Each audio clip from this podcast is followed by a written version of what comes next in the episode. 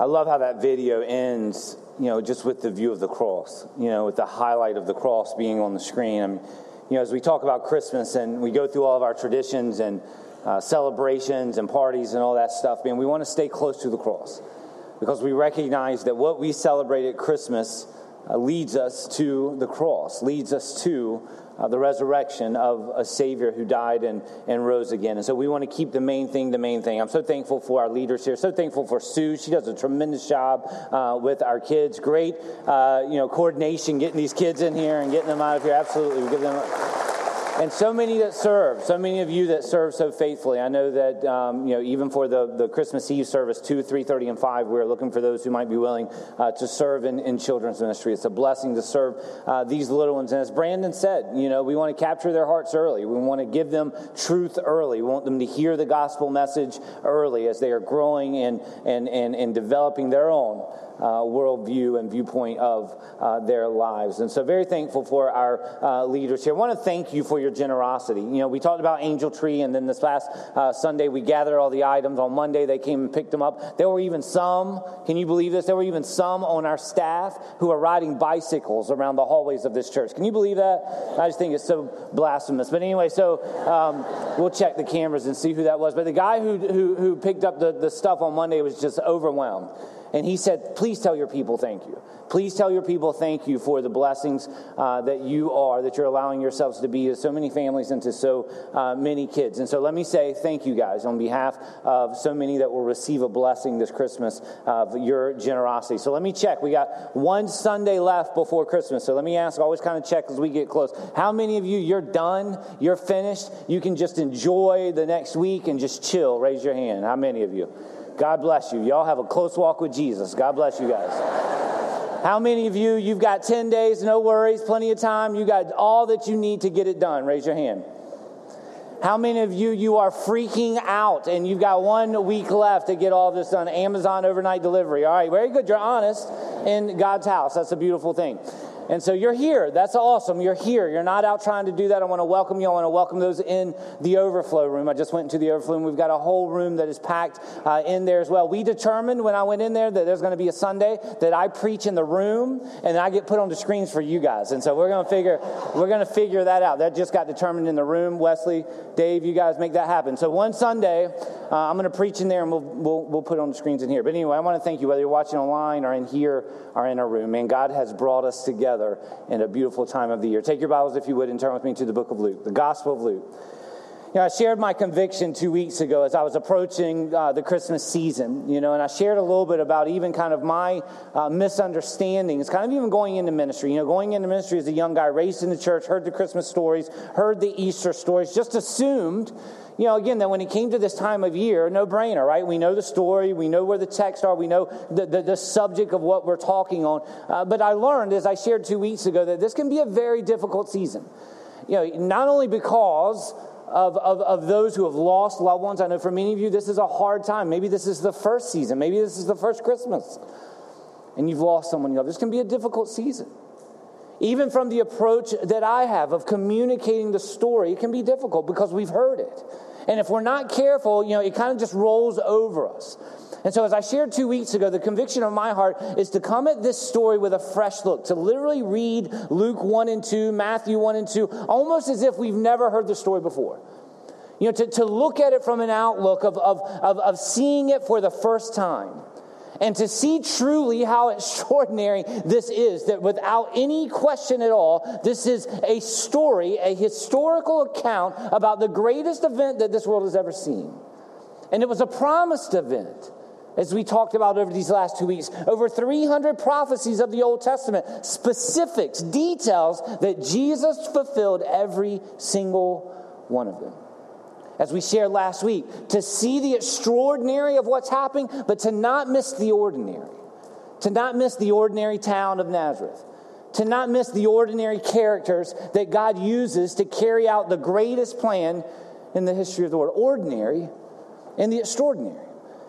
And how it relates to us so much in our lives, right? We're just living our lives, we're just doing our thing, and then all of a sudden God stops us in our tracks And we come to this crisis of faith, as we talked about last week, as we see with each one of these characters a divine messenger sent to a divine city, uh, Nazareth, to a divine appointment, Mary. And in that moment, these characters had to make a decision. Do I trust the Lord and walk into a place that is uncomfortable, out of my comfort zone, or do I go my own way? It's a beautiful story that should captivate us because of what God's done. I want to invite you to stand with me in reverence for reading God's word. So this is the approach we're taking. I told you last uh, two weeks ago and even last week. We're just going to. I've just kind of just been walking through Luke. and my prep time and my study, just just walking through Luke, and I have a feeling it's going to continue. I have a feeling, I announced two weeks ago that we were going to go to the book of Romans after the new year. Well, as my staff has learned, just stick around for a little while. That will change within the next couple of minutes. I have a feeling we might stay in Luke a little while. Can I get an amen? If we're, if we're to be captivated and changed by Jesus, we should probably look at Jesus. Amen? And so, what we're going to do even in the new year, we're going to just go to Luke. I don't know how far into Luke. I don't know what direction. I don't know what chronological order. I don't know. We're just going to go into Luke. Are y'all cool with that? Whether you are or not, we're going into Luke after the New Year. Really don't care. Luke chapter 1. I'm just kidding. I do care, kind of. Luke chapter 1. So as I've walked through this, like the Lord has just stopped me in my tracks at the birth announcement to Mary. And so we're kind of just taking our time through these 12 verses of Scripture. But this morning, I want you to see the middle section of this passage. And I gave you homework last week because, in, in really like a verse and a half, Gabriel summarizes the work of Jesus birth, righteous life, dying for sinners, rule upon the throne forever. Like he, he summarizes the entire work. So notice what happens here in the announcement to Mary, beginning in verse 26, Luke chapter 1. Now, in the sixth month, sixth month of what? Sixth month of the pregnancy of Elizabeth. So we know that the promise that Gabriel had given to uh, Zacharias earlier in the chapter has now been fulfilled. Gabriel was sent by God to a city of Galilee named Nazareth to a virgin betrothed to a man whose name was Joseph of the house of David. The virgin's name was also Mary. And having come in, the angel said to her, Rejoice, our hail, our hello, highly favored one, highly graced one, or you are graced. The Lord is with you. Blessed are you among women. But when she saw him, she was troubled at his saying and considered what manner of greeting this was. I just lost my place. 30. Then the angel said to her, Do not be afraid. For you have found favor with God. Now here it is 31, 32, and 33. Pay attention. Listen, listen to what he says. And behold, you will conceive in your womb and bring forth what? A son, and shall call his name. Say it with me. Jesus. Overflow room. Let me hear you. Say it with me. Jesus. Y'all ain't the overflow room. I was trying to hear them. Verse 32. Listen to these titles. He will be great. Just that one word. Think about that. Think about the understatement of that one word. He will be great. How many times do we use the word great? We'll get to that in just a moment. Anyway, he'll be great. He'll be called the Son of the Highest. The Lord God will give him the throne of his father David. He will reign over the house of Jacob forever. And of his kingdom there will be no end. And God's people says, Amen. Amen. Then Mary said to the angel, How can this be if I do not know a man? And the angel answered and said to her, The Holy Spirit will come upon you, and the power of the highest will overshadow you. Therefore, also that Holy One who is to be born will be called the Son of God. Now, indeed, Elizabeth, your relative, has also conceived a son in her old age, and this is now the sixth month for who, who was called, for her who was called barren. Verse 37, Luke 137, 137. For with God nothing, nothing will be impossible. Then Mary said, Behold, the maidservant of the Lord. Here it is, here it is. Let it be. Three words, three of the most powerful words that we can utter before the face of God. Let it be. Let it be according to your will. And the angel departed from her. Join with me as we go to the Lord in prayer. Heavenly Father, Lord, truly, we are overwhelmed, Lord, as we're reading this passage, Lord, as we're reading these, words, as we're reading the story, a, a historical account of Jesus, Lord, we're captivated by this. Again, that you would choose to pursue us in spite of us. That in our sins, in our trespasses, in death, you pursue us.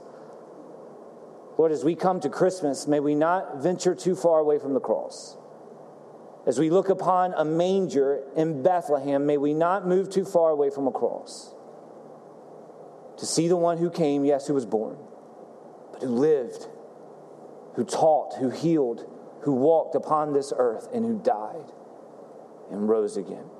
May the name of Jesus be lifted high in this Christmas season, in all seasons, but especially in a time when the world wants to make it about anything and everything other than.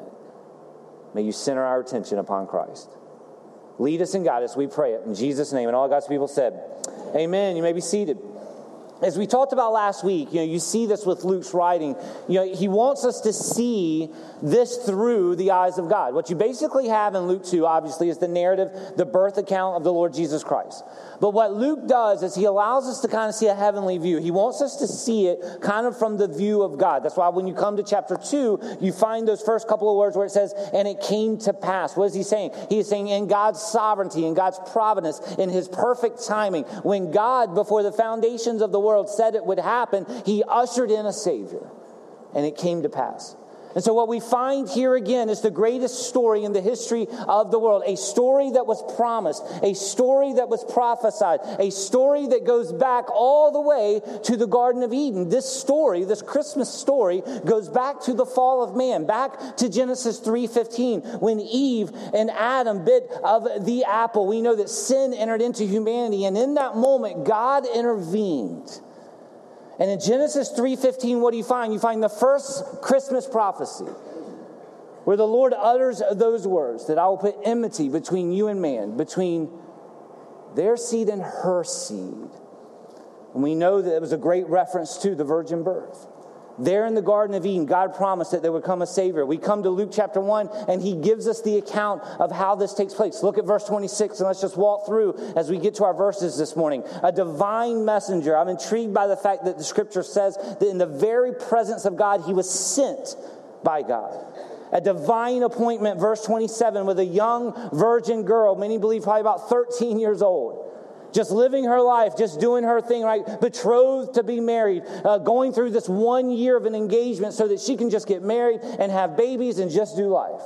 And then all of a sudden, what happens? God stops her in her tracks. An angel appears to her. Let me ask a question. Have you ever been there? Not with the angel, but have you ever been there just living your life, right? You're just doing your thing, your head's down, and you're getting stuff done, and then all of a sudden, God stops you in your tracks. Lift your eyes up a little bit. And all of a sudden, you're at a moment of a crisis of faith. Do I just keep my head down and just keep doing what I'm doing, just keep going and just keep going? But the Lord's telling me to stop. The Lord's telling me to chill. Has the Lord ever told you to chill? He's told me to chill. At least that's the interpretation I hear when he he just chill. Like he's telling you to just be still. That's what I read when I read be still as I read chill. Anyway, he's telling us to be still. In that moment, can we trust? In that moment, can we submit? In that moment, can we utter the words of Mary? Let it be. I mean, you see this picture, right? You see this picture of a young teenage girl stopped in her tracks. The Bible says she is confused. She is perplexed. She's wondering what this meaning is about. I'm sure immediately she's thinking to herself, angels. Uh, an angel means judgment. And so here's this angel standing before her, and she is afraid because of what he is saying. And although she does not understand, she utters the words, Let it be according to your will. Let it be according to your will. Did you have to do that this past week where you looked at your life and you looked at something, you said, I don't like it. It wasn't in my plans. It wasn't in my big vision, my big scheme of things. But God, you've obviously brought this to me, so let it be. Or do you fight it? Run from it. Get mad at the Lord, bitter at the Lord, angry at the Lord and I'm going to go fix this myself. You have a young girl that says, Let it be. You move a little bit further into this passage. Look at what happens here in verse 28. He says, Rejoice, highly favored one. Hail, grace one. Hail, favored one. You will be graced. What is he saying to Mary? You will experience a grace unlike anyone in the history of the world. Think about this. Mary experienced a grace unlike anyone in the history of the world. Why? Because she carried God in her womb. Think about this a perfect, sinless, holy God in the womb of a, sinless, in a, in a sinner's womb. Think about this God being formed in a sinner. God being formed in the womb of a young teenage girl. He says, Grace be upon you. I love verse 28. It reminds us of the message that uh, Gabriel gave to Gideon Rejoice, highly favored when The Lord is with you. You are a warrior. Blessed are you among women. Verse 29, but when she saw him, she was troubled at his saying, was wondering what manner of greeting this one. Verse 30, the angel says to her, Do not be afraid, for you have found favor with God. He says, I've not come for judgment, I've come to deliver a message of grace, grace that is found in a person. Verse 31, 32, and 33 is a profound passage of scripture, but on the surface, when you read it, it just seems like a, just a simple statement. Let's read it and let's look at what he says. Verse 31, Behold, you will conceive in your womb a sinful womb and bring forth a son and shall call his name, say it with me, shall call his name Jesus. We will be great. He will be great. He will be called the Son of the Highest. Each title means something. And his throne, he will give him the throne of his father David. Verse 33 He will reign forever over the house of Jacob and of his kingdom there will be no end. So, what you find here is what? You find the summary, the summation of the entire work of Christ in the titles that Luke delivers. This is so cool. When he even says the name Jesus, what is he speaking of? He is speaking of salvation. The work of salvation. In the Hebrew tense, God saves, a God who saves. And so, even the name Jesus is speaking of the work of salvation of the Savior. When he speaks of it, he will be great. Speaks of his holiness, his righteousness. That, yes, fully man, but in everything that he does, he will manifold the glory of God. When he speaks, the glory of God. When he acts, the glory of God. He will be great. And he says this He is the Son of the Most High. What is he speaking of? He has just spoken of the greatness of his humanity, but now he speaks of that he is divine, fully God, Son of the Most High. And he says in verse 32 and 33, as he speaks of his resurrection, his ascension, his return, the Lord will give him the throne of his father David, and he will reign forever. Look at verse 31. Let's just walk through this. He says, And behold, you will conceive in your womb and bring forth a son. We know that in Mary's song, as you go a little bit further in verse 46, she is praising God for salvation. Look at what she says in verse 46 and 47. My soul magnifies the Lord. I love this. And my spirit has rejoiced in what? God, my Savior. For you will bring forth a son. What does he say? You shall call his name Jesus. And that's what she did. Look at Luke 2. Go over to Luke 2, verse 21.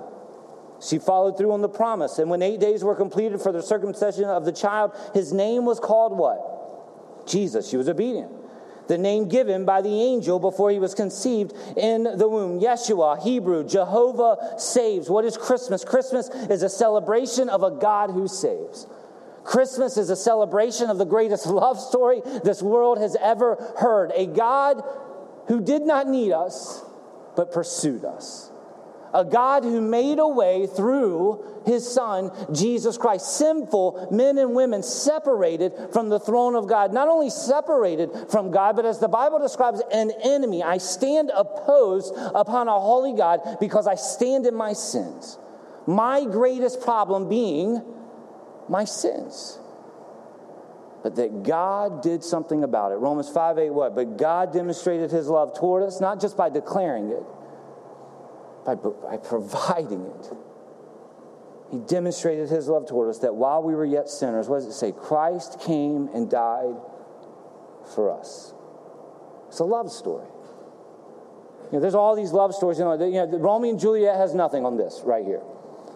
Rose and Jack, you know, Jack Dawson from Titanic. Y'all remember that story? I mean, she didn't even give him the door. They have nothing on this. Plenty of room for him to lay on that door. It's messed up. But the story of Christmas is what? It's a story of salvation. It's a story of it's the celebration that we serve a God who saves. That's what it is. As we look at the manger, we should see the cross. As we look at the manger, we should see the cross. As we see a baby laying in a manger in Bethlehem, we should see a man who performed no sin at all, lived a holy and righteous life, but we should see the image of his arms stretched out wide. The purpose of God that he would come and be a substitute for our sins. Old Testament spoke of it. New Testament delivered it. We see it. Luke 19:10. The Son of Man has come to what? To seek and to save those who are lost. Matthew 121. You shall call his name Jesus. Why? Because he will save his people from their sins. Luke 2:11. Today in the city of David there has been born for you what? A savior. A savior who is Christ the Lord. Luke 2:30. When Simeon is praising God, he lifts the child to the sky and what does he say? My eyes have seen what? Your salvation.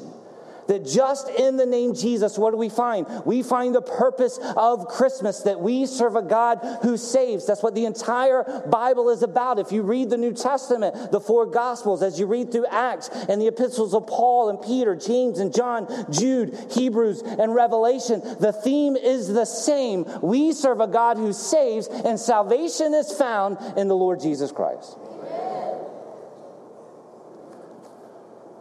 We don't need to preach no more sermons, right? Let's just say amen and go home. That's this.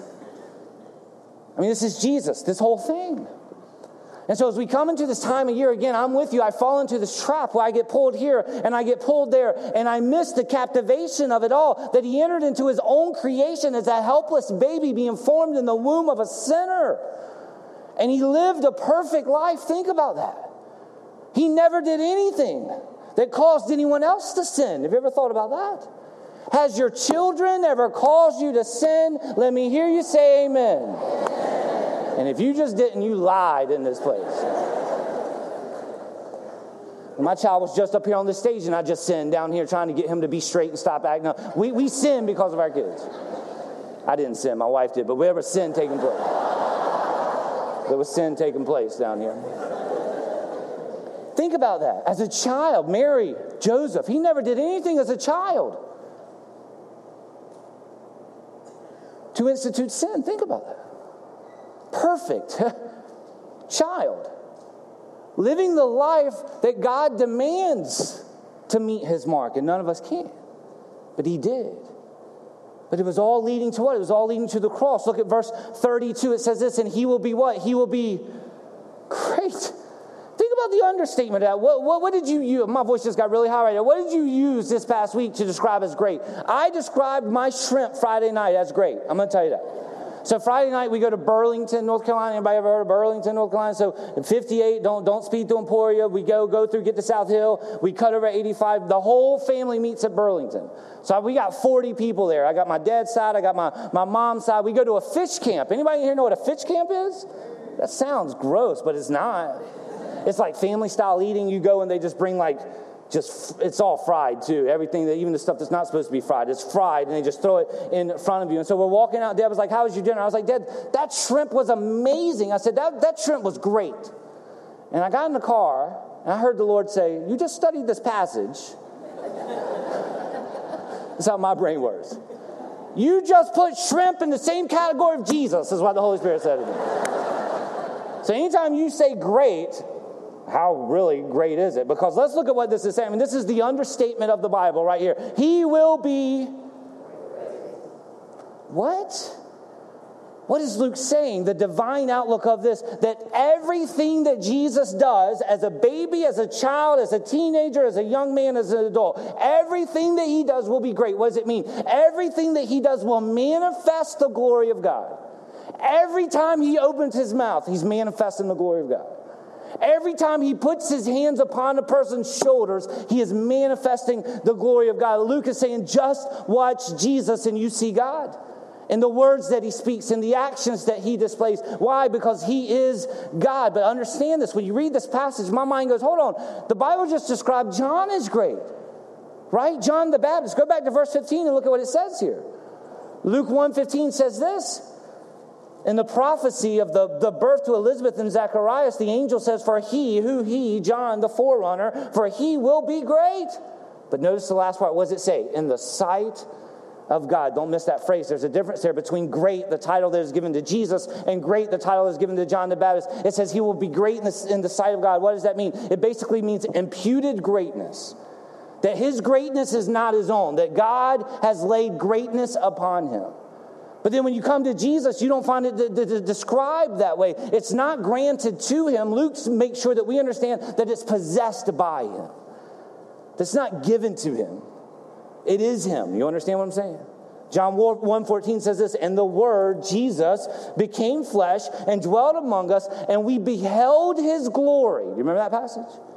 The glory is the only begotten of the Father, full of grace and truth. I remember having this long discussion in a seminary class about uh, what, what is the glory of God. We talked so much about the glory of God.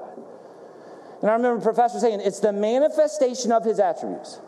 When you look at the character of God being manifested through the life of Jesus, what do you find? You find the glory of God. Gabriel says he will be great. What does it mean? He will manifest glory. He will manifest the very glory of Almighty God through his life, through his sinlessness, through his righteousness. The glory of God will be on display. And you see that, right? When you go through the four gospels, you see what? God's thoughts, God's words, God's actions, God's responses, God's goodness, his wisdom, his patience, his kindness, his long suffering. You see it all where? Through the person of Jesus. He will be great. Look at the next part.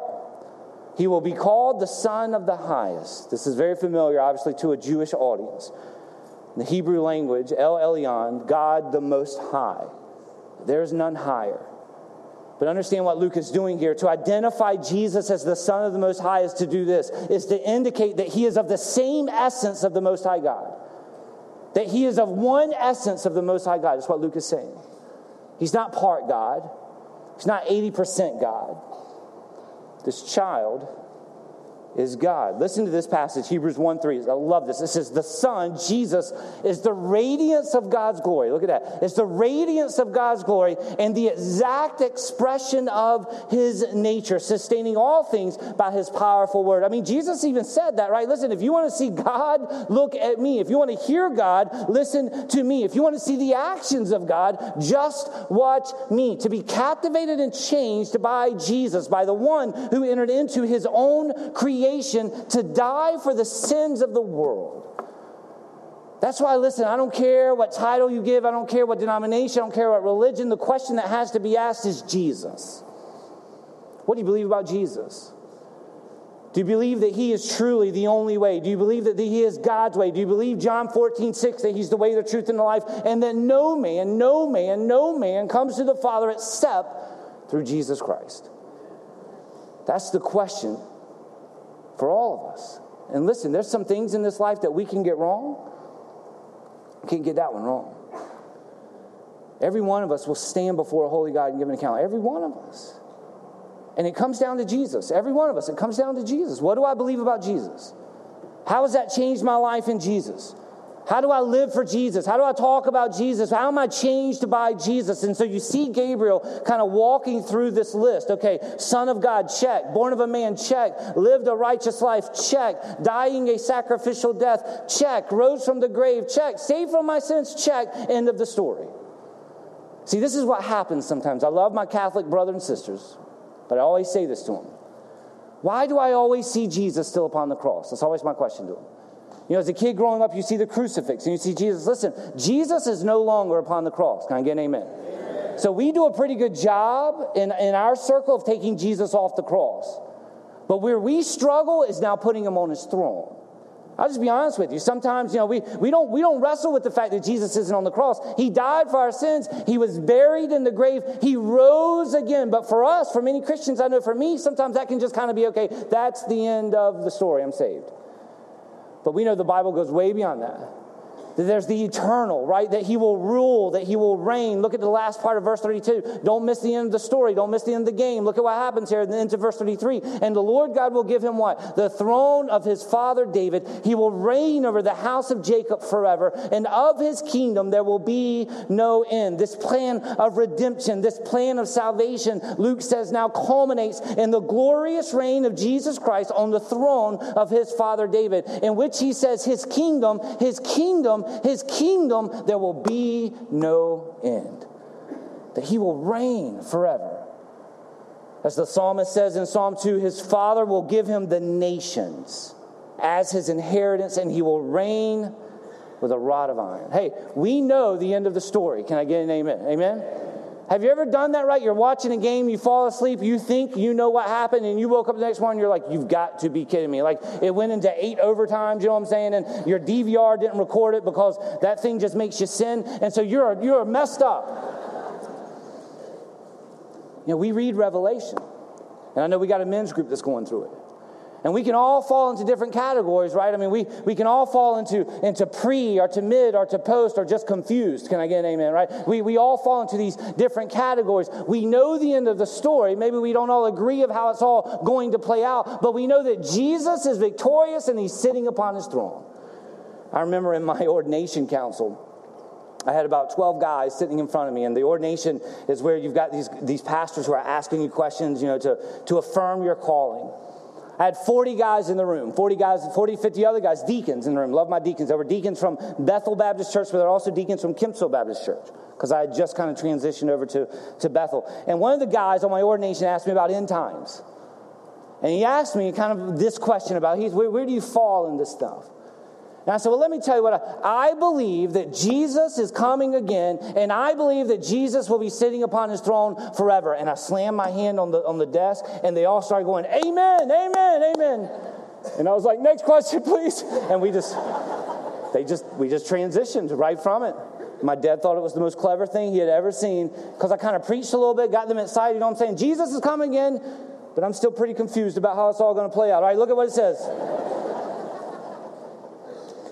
He will give him the throne of his father David. He will reign over the house of Jacob. His kingdom there will be no end. Ordinary and the extraordinary. Notice verse 34. I love this. He has just given this explanation of the summary of Jesus birth, death, resurrection, eternal glory. All Mary is thinking is what? Look at verse 34.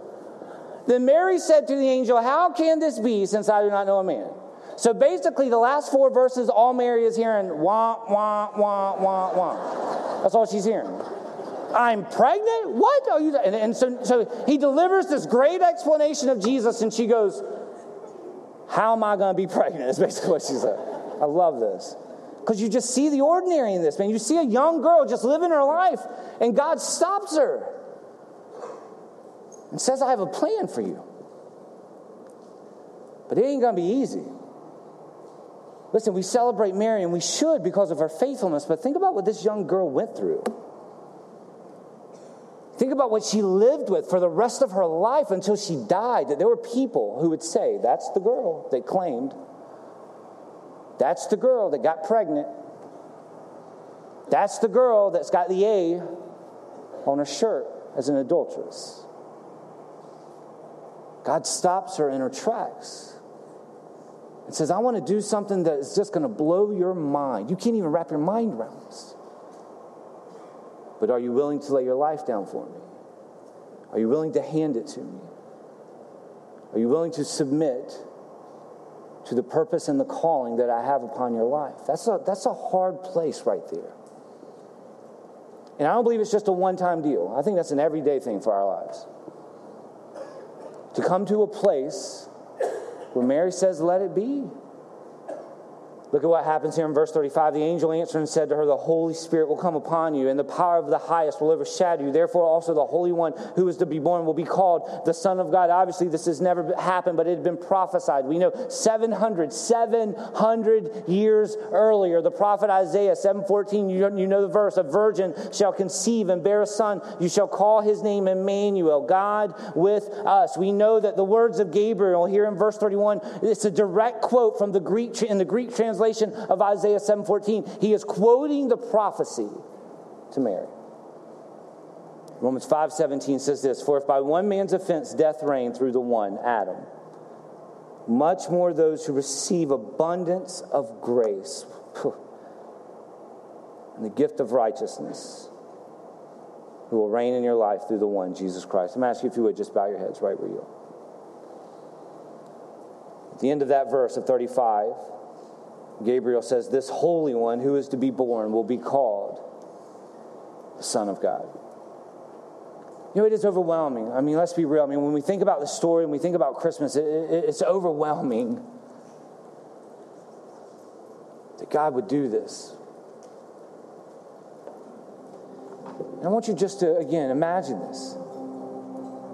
If you've been the only person in this world, God would send his son for you pursued you, chased after you. And in that crossroads, there's, it's a hard place to be.